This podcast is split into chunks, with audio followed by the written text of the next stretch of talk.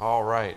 We have been taking some time going through a series on Bible basics for discipleship, looking at bibliology, if we want to give it a, a theological term or topic, and uh, trying not to go too deep or throw it over our heads, but important for strengthening our faith, for answering questions about the Bible, for our evangelism, for even those who are young in the faith who don't fully understand some of the, uh, uh, the, the, foundational uh, doctrines. Uh, saved, yes, trusting Christ, but maybe still very young and immature in their faith and uh, need to grow, and we maybe have opportunity uh, to help them and this is a way that I believe that God strengthens our faith when we see how God gave us His Word and preserved His Word for us. It is such a testimony to God and who He is and His love for us in giving us His Word and sending the living Word, Jesus Christ. And I hope that this series is uh, help and encouragement and strengthens us and gives us opportunity uh, with evangelism and with discipleship. So we'll go right into 2 Peter uh, chapter number 1, and I, I need to get there myself uh, so I don't misquote uh, the passage. 2 Peter 1, we'll come back and make reference to this as well as, well as 2 Timothy 3 uh, from time to time. But chapter 1 of 2 Peter, verse 19, we have also a more sure word of prophecy Whereunto ye do well that ye take heed, as unto a light that shineth in a dark place, until the day dawn, the day star arise in your hearts. Knowing this first, that no prophecy of the Scripture is of any private interpretation. For the prophecy came not in old time by the will of man, but holy men of God spake as they were moved by the Holy Ghost. So we are going through several words, and, and of course, this is in line with our theme. And uh, we are focusing throughout the year on. Whoa, sorry about that. About, um, we're focusing this year on our confidence being in the scriptures. And if you weren't awake um, after Marty leading us, then you're awake now after that. so, our confidence being in the scriptures, our confidence being in the Bible. And so, we have started working our way through words, revelation, inspiration, preservation. We'll get to preservation, translation, interpretation, and going with that kind of a sub point or part of the same point, and application. And working our way slowly through these. And right now we are looking specifically at inspiration. Now, this is a quote from an article I read this week. No surprise to us, most of the major denominations have drifted away from, in, in many cases, they were fundamental, foundational, they were orthodox in their early days, in their beginning days, many of them. Or some denominations were unorthodox from, but we know that there has been significant slide, liberalism, uh, unorthodoxy all kinds of compromise that has affected denominations uh, throughout the years. This week was Anglicanism. Now, I understand that in many of the major denominations, there are conservative churches that might be not as liberal as the denomination. I personally believe those churches ought to be led by their pastors out of those denominations. I don't believe that they should remain in a denomination that is theologically corrupt, unorthodox. I think that they ought to be separated, and that's one of the reasons we're an independent fundamental Baptist church. Foundational doctrines, we're independent. I mentioned on Wednesday night in the business meeting, I'm thankful that I don't get appointed every some quarters.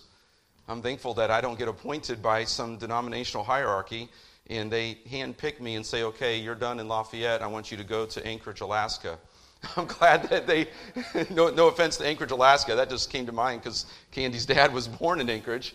And uh, there's a missionary that contacted me that's going to Alaska uh, that we may uh, uh hear from later in the year. But anyway, um, you know, I'm thankful. I, I told the, I mentioned on Wednesday night that I met a, a pastor from a denomination, and he was telling me that he had been appointed to his church three years ago. And I was like, what do, you, what do you mean appointed? I was just young in the ministry. I didn't really understand fully all that. And he said, yeah, there was another guy who was here, and so and so in the headquarters, I don't remember how he explained it all, but somewhere up in the denominational leadership, they decided that this other guy and so he got appointed to this church. And he said that he didn't know how long he was going to be there before he got reappointed. I was just like, well, I never heard of such a thing. Uh, growing up in an independent Baptist church and having congregational form of government and God's people being led of the Spirit to call a man and him receiving that call and uniting together, and uh, much as we did here. And I'm thankful uh, for God's leadership through his people and the congregational form of government is, I believe, uh, the, the most biblically in line with how God uh, desires to lead his, his church and his people uh, in their choice of, of leadership and God's call. But Anglicanism, the Anglican denomination, has drifted for years. As a matter of fact, in this article, it says, because Angli- okay, Anglicanism is the Church of England. The Anglican Church is the Church of England. And we understand that the Church of England started because Henry VIII wanted a divorce, and the Catholic Church wouldn't give him permission to divorce his wife. Henry VIII was a scoundrel. He was a womanizer, blah, blah, blah. And Henry VIII wanted to divorce his wife, and the Pope, the Catholic Church, wouldn't grant him the divorce. It wouldn't give him permission. So he said, okay, fooey with you, I'll just start my own denomination. And he came up with the Church of England. So, of course, it kept a lot of the trappings, vestiges, sacramental system of the Catholic Church, just kind of reorganized it a little bit and exempted himself from the rule about divorce. And so he divorced his wife. The Church of England began. So, in this article, the, the writer of the article says the liberal Catholics and other modernists grew in the Church of England and came to dominate there Ultimately, unbelief with regard to the Bible's truthfulness flourished, especially during and after the world wars. So we're talking about the 19 teens into the 40s and to this day. They already were in doctrinal compromise in the early 20th century.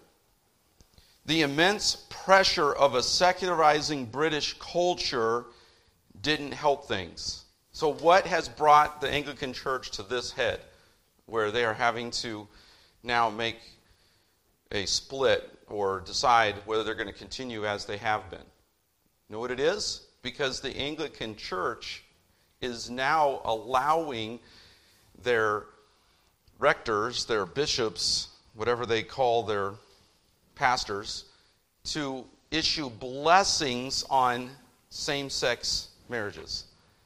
They're not going to sanction same sex marriages. They're not going to perform the wedding for a same sex marriage, but they are now allowing them to bless sex marriages. How did they get there? Because ultimately, unbelief with regard to the Bible's truthfulness flourished, especially during and after the world. They get to this point where they're having to deal with the blessing, there's no such thing as blessing a homosexual union, but you understand in the terms of today's language. How did they get to that point where they're arguing over that? Because they left the inspiration and the authority of the Bible over 100 years ago. That's why they're in the predicament they're in. We've seen that with almost all the major denominations. They left the inspiration and the authority of God's Word 50, 60, 70, 100 years ago, and now they wonder why they're having to make decisions about same sex marriages.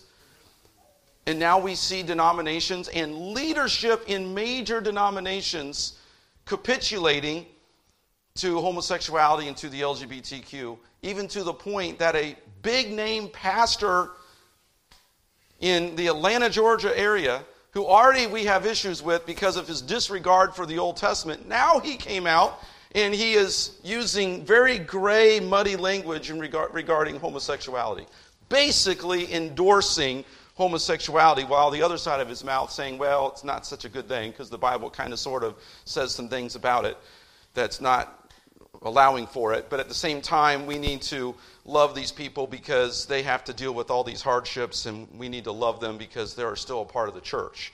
So out of his mouth is coming bitter water and sweet water at the same time.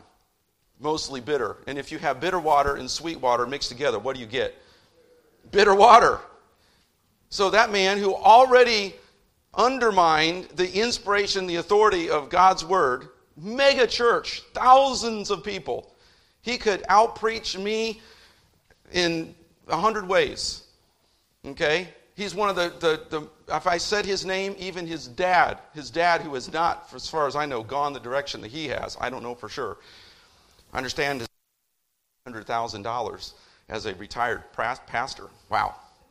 But now this preacher's son, who already disregarded the Old Testament, who has already undermined the inspiration and the authority of God's word, is it no wonder he's now compromising on homosexuality? No surprise. So this, this quote here, I had to, I had to, to put this, I thought it went, went so well with the teachers will not accept or obey God as he has revealed himself and so they make an idol they call the Lord and worship it. They can refashion and reshape it as they please, and what pleases them are socially acceptable sins. Their renunciation of Scripture's reliability allows them to ignore the Bible, conveniently citing it for their progressive social causes, but ignoring it for doctrines and morals that would kill their pride or harm their social status. The reality is that false teachers and their followers do not fear God. Instead, they fear the consensus opinion of the scientific community, the academic world, the social upper crust, or the populace at large. That's where we're at. And that's almost every single major denomination that is here or is here. And we are an independent Baptist church. So, we've been talking about inspiration. I'm trying to adjust this wire here. Proofs of inspiration. I want to get uh, into this because I want to try to get as much of this lesson, if not this entire lesson, complete if possible. We've talked about revelation, we've talked about inspiration and what inspiration is the God breathed words of God. Okay, the, all scriptures given God breathed, okay, to us keeping, again, the personality of that author, that human author, but he wrote the very words of God while still retaining his personality, his experiences, his knowledge of the language Hebrew, Aramaic, Koine Greek. But those words that they wrote were the very words of God, God breathed. So we've spent time on inspiration.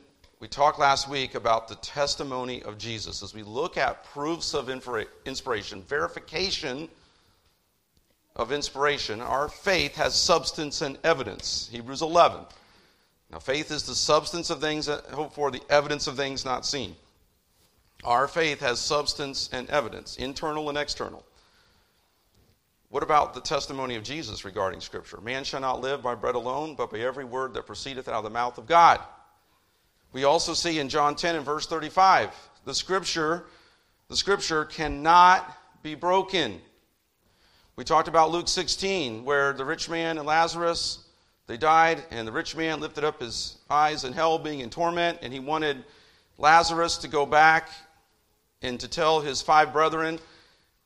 And Lazarus, obviously, by the inspiration of God, declared God's truth to the rich man in a short window that we have into heaven and hell, what does Lazarus say? He says, if they don't believe Moses and the prophets, they won't believe somebody who comes back from the dead.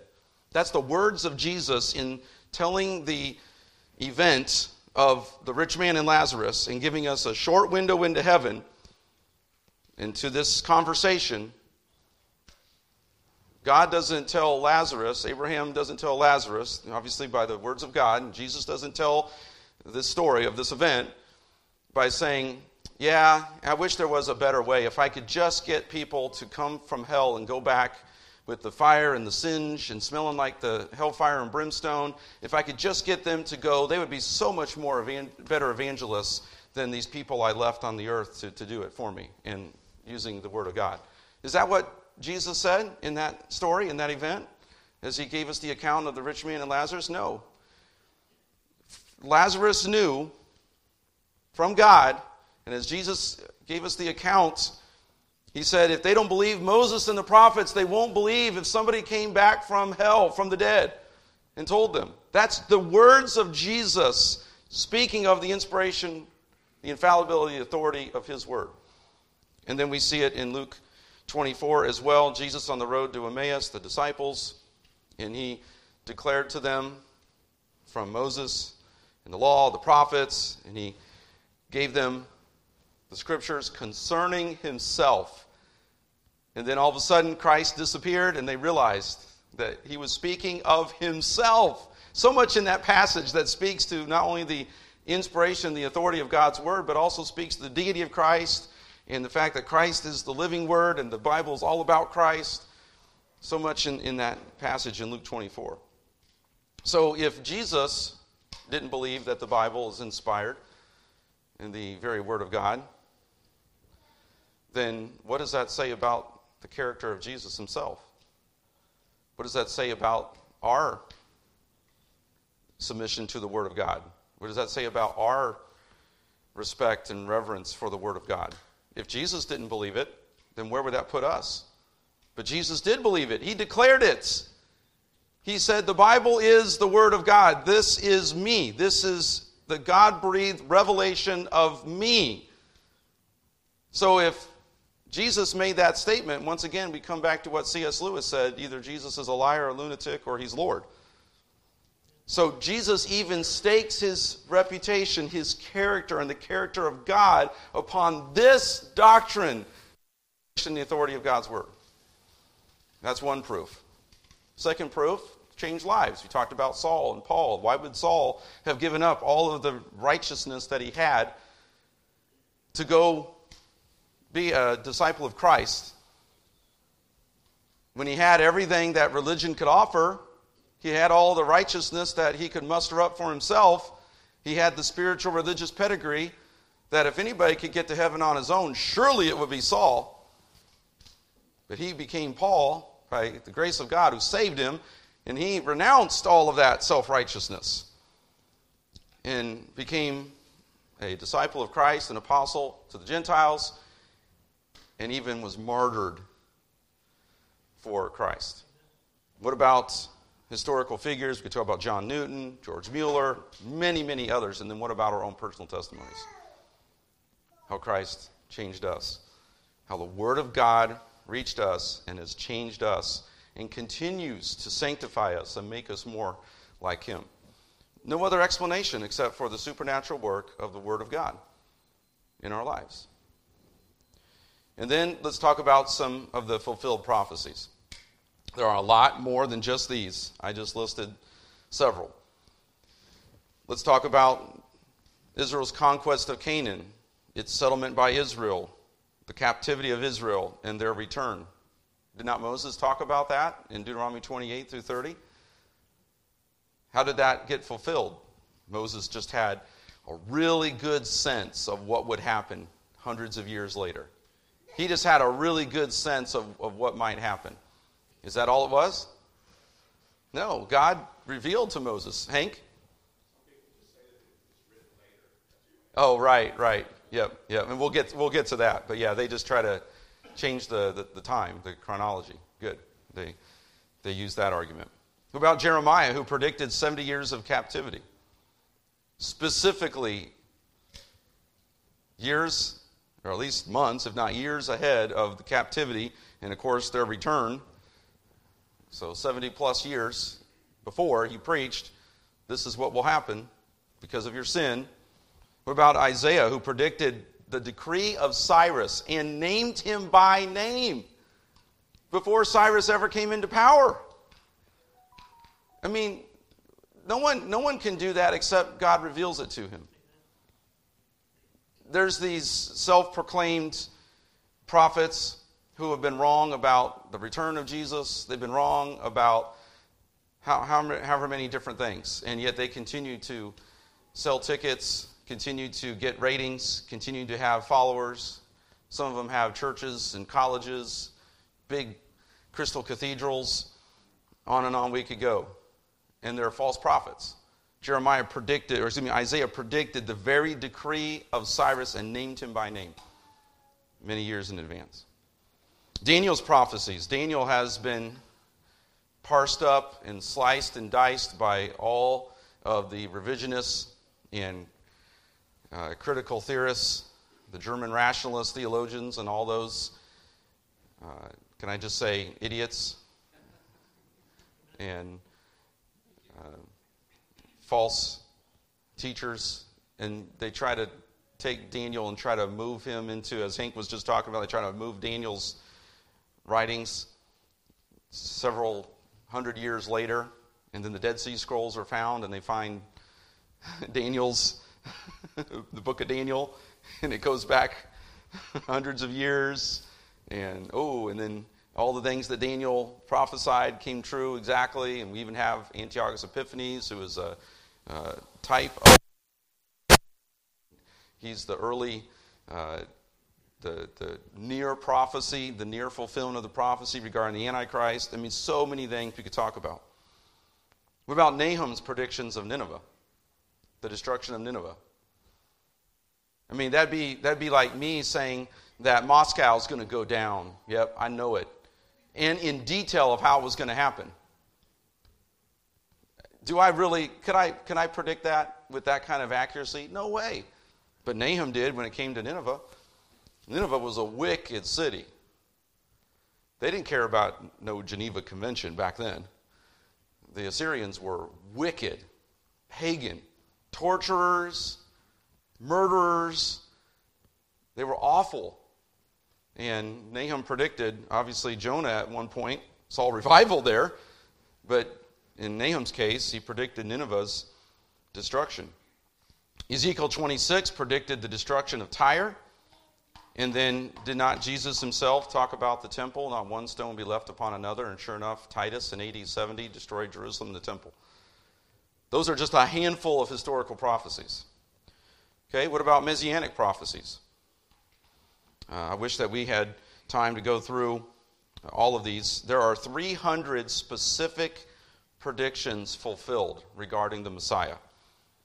For even eight of them to be fulfilled, it would be a 1 to 10 to the 17th power chance of even eight of them being fulfilled and yet 300 specific prophecies regarding Christ were fulfilled.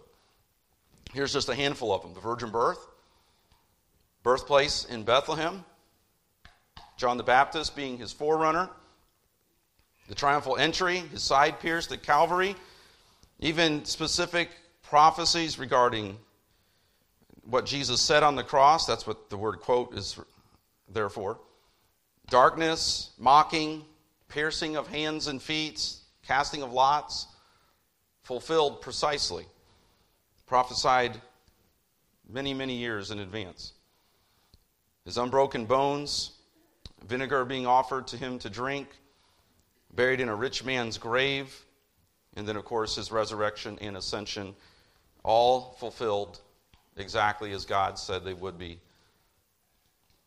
hundreds of years before, in many cases. Incredible.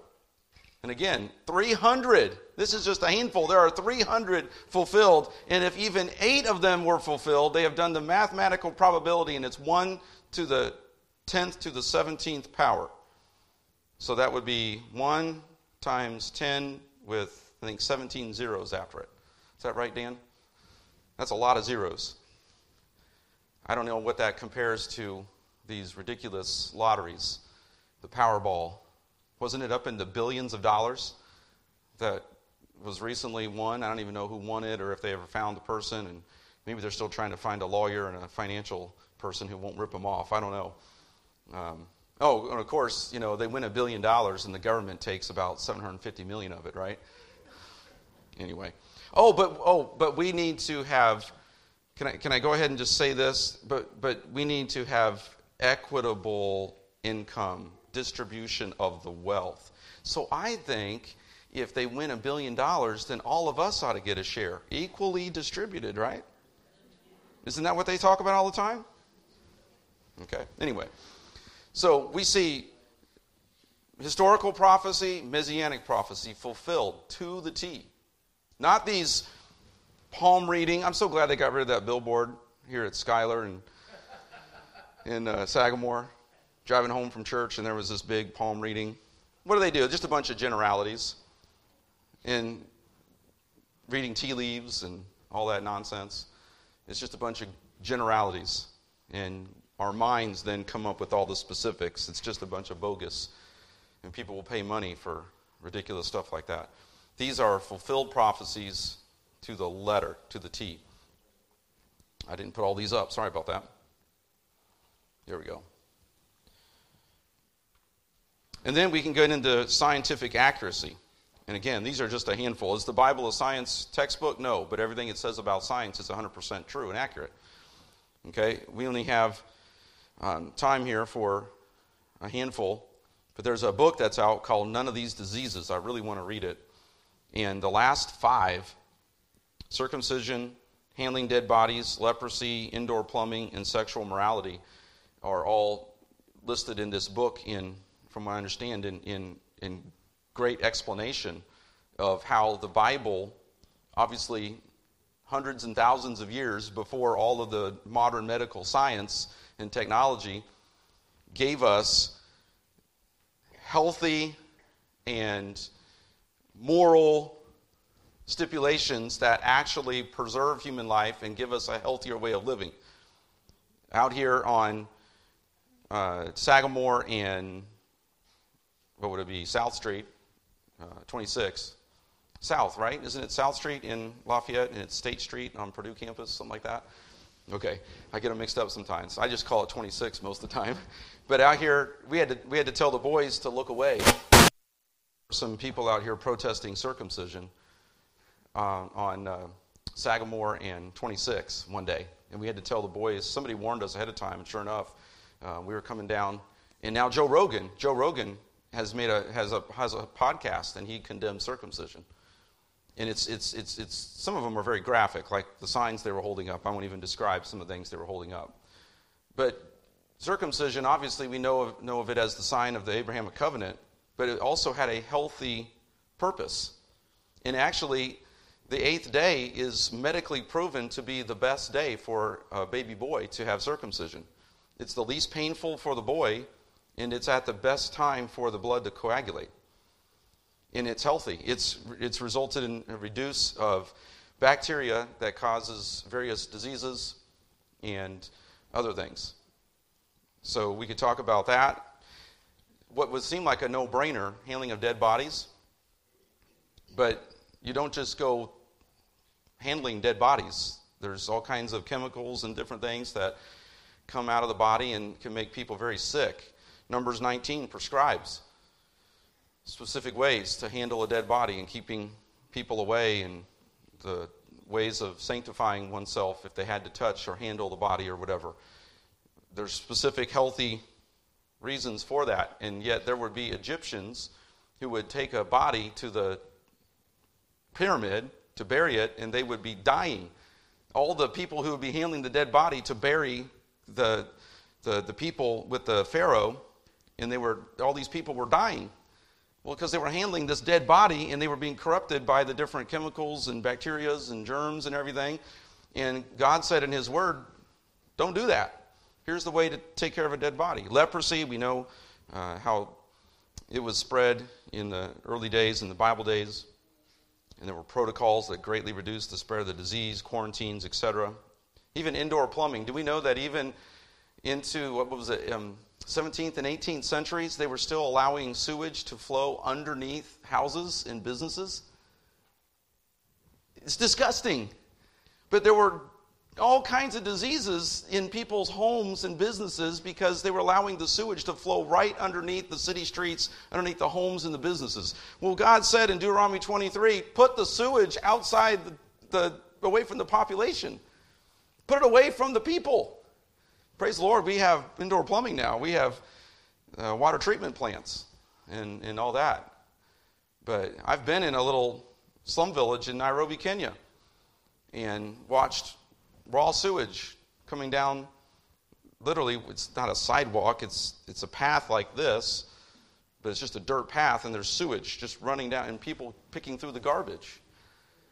God made it very clear as, back, as far back as Deuteronomy 23 as he's warning Israel about how when you occupy the Canaanite lands, they're not going to be taking care of all this stuff. But here's some healthy reasons because I want you to preserve your life so that you can serve me in the land. It's for your personal physical health because the body and the soul, the body and the spirit are together, integrated. And the body is the temple of the Holy Spirit. So we try to take care of our health. Now, some people bow to the God of the body. And then we have a culture today that says that what's inside is really the authentic you, and so you can just take the body and do whatever you want with it. But God said, get the sewage away from the people. Sexual morality, of course, we could talk about just the monogamy of marriage and premarital sex and fleeing fornication and all the warnings in the Bible about immorality. Not just for the glory of God, ultimately, that's what it's for but also for our own health, our own prosperity, our own success, our own good, for the family, for the fabric of society. And we have seen, have we not, the rampant immorality and the consequences of it in our culture? Scientific accuracy, the water cycle, spherical Earth, Earth rotates on its axis, Earth suspended in space, countless stars. The fact the atmosphere has weight, God said all those things. Medical science or science may have figured out some of that stuff and put it into a scientific method and did all their numbers and research and surveys and articles, but God said it in His Word. The life of flesh is in the blood. We could even talk about that. So then let's go to, there we go, archaeology.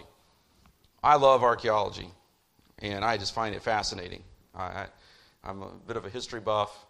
And you could go on and on. I know Dan gave us a little bit of archaeology in one of his uh, series.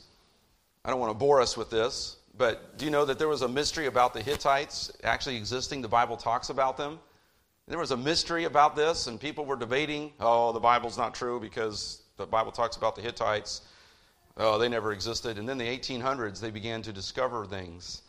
And by 1906, they discovered, and we don't have time to read all of these things, but they dug up these hieroglyphic, Egyptian hieroglyphics and tablets, cuneiform tablets, and there's a whole website that I have marked there. If you really wanted to go out and read, you could read a lot about the discovery of the Hittites. And they were discovered and proven to be an actual people who lived and reigned and had certain influence and power in the Middle East. And sure enough, did the Bible not talk about the Hittites?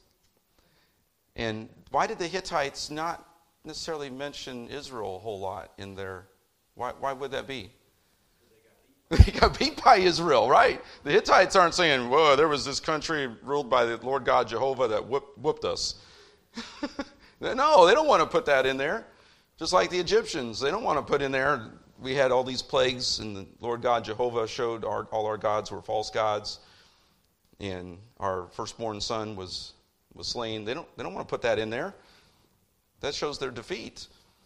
Okay, we could go to Belshazzar and Daniel's third ruler in the kingdom. I didn't go into great detail on that one, but why is he mentioned as the third ruler in the kingdom? They have, ha- they have had archaeological discoveries that have proven that there was Belshazzar, and then there was another provincial ruler, and then there was Daniel. And they have archaeological record now of why that is meant, why he's mentioned as the third ruler of the kingdom. Now, this goes to what they try to say about Moses writing later, some of these books of the Bible being written many years or centuries later. Well, one of the, one of the ways that they argued was because, oh, writing was not developed by Moses' time. Well, then they found the Sinai script in 1948 the, the Code of Hammurabi. This is fascinating. The Code of Hammurabi was a set of 282 laws inscribed in stone by the Babylonian king Hammurabi. What's the years? 1795 to 1750 BC. I don't even like BCE. Sorry, I left that in there because it was a quote. Do, you, do we realize what they're even doing with BCE? Does anybody know? Yeah, before the common era. Uh, I just like BC, before Christ, and Anno Domini, after Christ. And I forget what they use for AD now. What's the, what's the acronym for? Is it ACE? After the common, or CE, the common era. That's right. Yeah, yeah. Since when? Since when? Good answer, right? so they go back and they find Hammurabi and they find his law code and they, they're like, oh, wait a minute here. Oh, the code of Ur Nammu even goes back to when? 2100 to 2050 BC. In what city? What city? Ur. And who, who got called out of Ur, the Chaldees? Abraham, yes. Isn't it amazing? We don't need archaeology to verify, we don't need archaeology to prove the Bible is true, right? But isn't it incredible? Isn't it fascinating how archaeology verifies what the Bible already said is true? We just have to come along and get hit upside the head sometimes with a clay tablet to realize the Bible's been right all along. Because, of course, it is, because God wrote it. Um, we could go to the Dead Sea Scrolls. You, there's so much about the Dead Sea Scrolls. I, I love studying the Dead Sea Scrolls, it's just absolutely fascinating. Manuscripts that go back to 100 BC to 180. There's 950 different manuscripts of various lengths, mostly in fragments, though some were intact. The manuscripts have been classified into three main categories biblical, apocryphal, sectarian. We could talk about the verification of the Hebrew, the Masoretic text. We could talk about even uh, the timeline, the chronology, and how Daniel and book of Isaiah, they found the entire scroll of Isaiah in verification of uh, so many things that Bible believers have been believing and living for over 1900 years before these were discovered in 1947. We believed this, we were living this, and it was true it wasn't like 1947 they found the Dead Sea Scrolls and said, oh, now the Bible's true. Is that what happened? No, we were leaving this, living this, and it was showing itself, the Bible, God Himself showing Himself in the person of Jesus Christ and the written word, showing Himself true and power, powerful, and showing reality before 1947. But it's wonderful to have this kind of witness, to have this kind of evidence, to have this kind of verification of what the Bible already says is true. More than, thir- more than 230 manuscripts in the collection are biblical scrolls, copies of works that are now part of the Old Testament. The scrolls contain either contain partial or complete copies of every book in the Hebrew Bible except the book of Esther. Many of many of the biblical manuscripts closely resemble the Masoretic text, which was the, the, text, the text for the Old Testament. Obviously, then the Septuagint was translated from that into Greek, which, are, which was used for many Greek or many English translations, excuse me, such as the KJV, ESV, and NIV. The majority of the Dead Sea Scrolls were written between the 2nd century BC and 2nd century AD. Jewish scholar Frank Moore Cross and archaeologist Nahman Avigad concluded that the scroll fragments were written between 225 BC and AD 50. Carbon dating estimated that an animal skin from the scrolls was from around the same period. Bronze coins found around the caves appear to span from 135 BC to AD 73. These are the oldest known copies of biblical works. Just incredible, the evidence, the testimony uh, there. Pastor, yes. It is.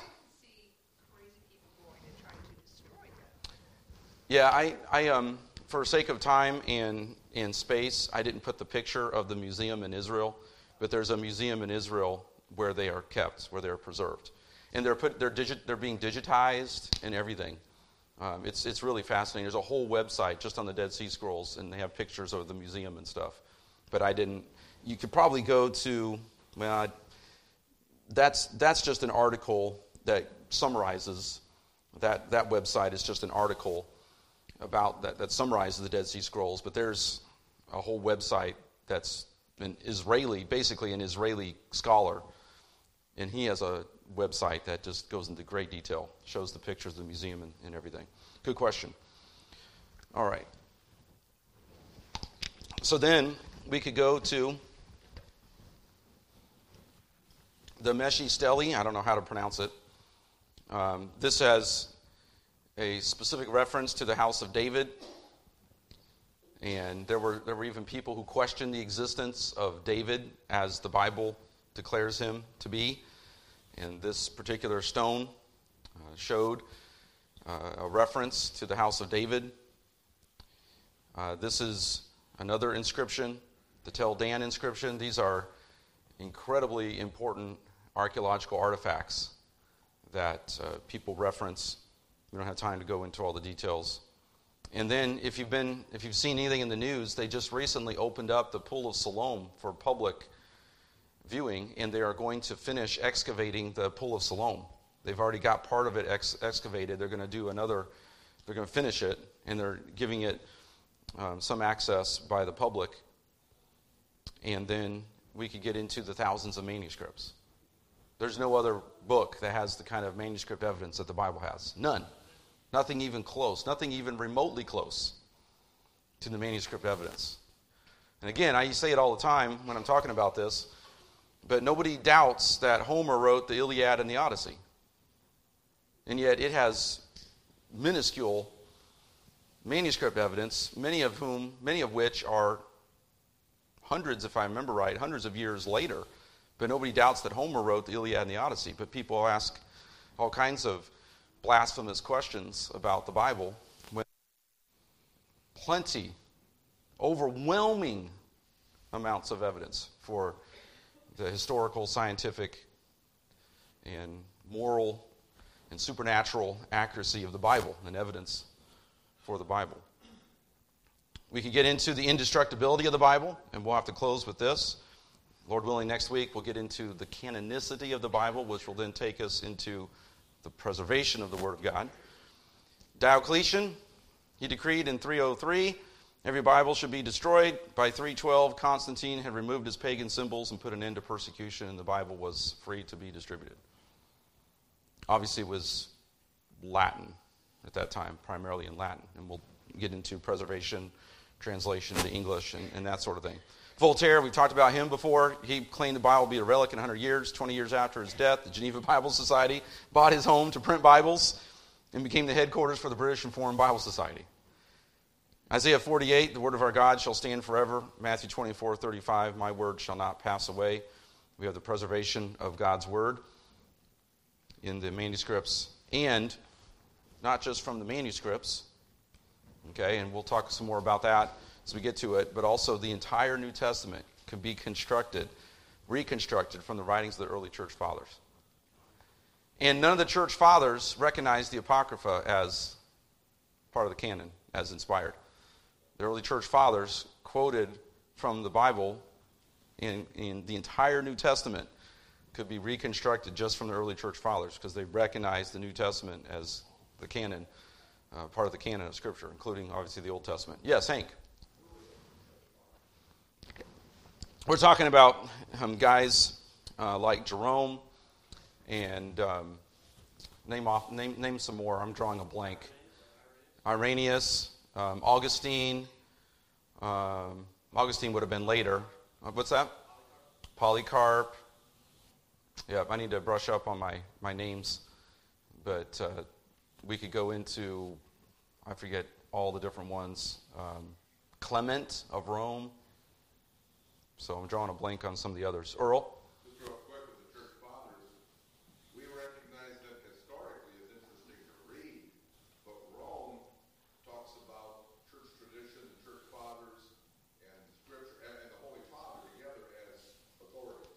Oh, right. They.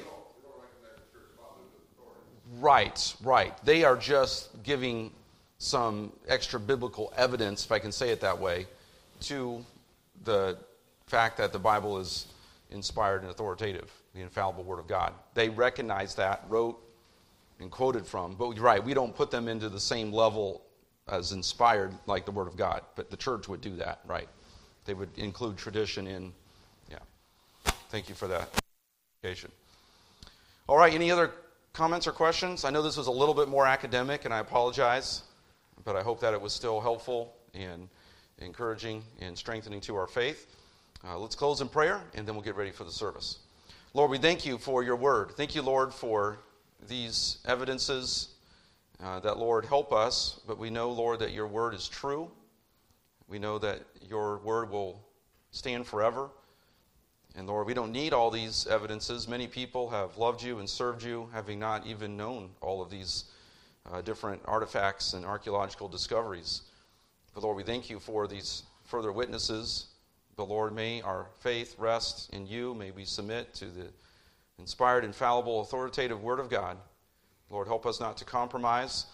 Help us, Lord, to continue to stand uh, upon the truth and the faith that was once delivered unto the saints. And we thank you, Lord, for our time together this morning. Pray bless the service now to follow. In Jesus' name we pray. Amen. All right, thank you for being here for Sunday School Hour, our Bible study class. We'll get ready for the service to start in about 15, 16 minutes.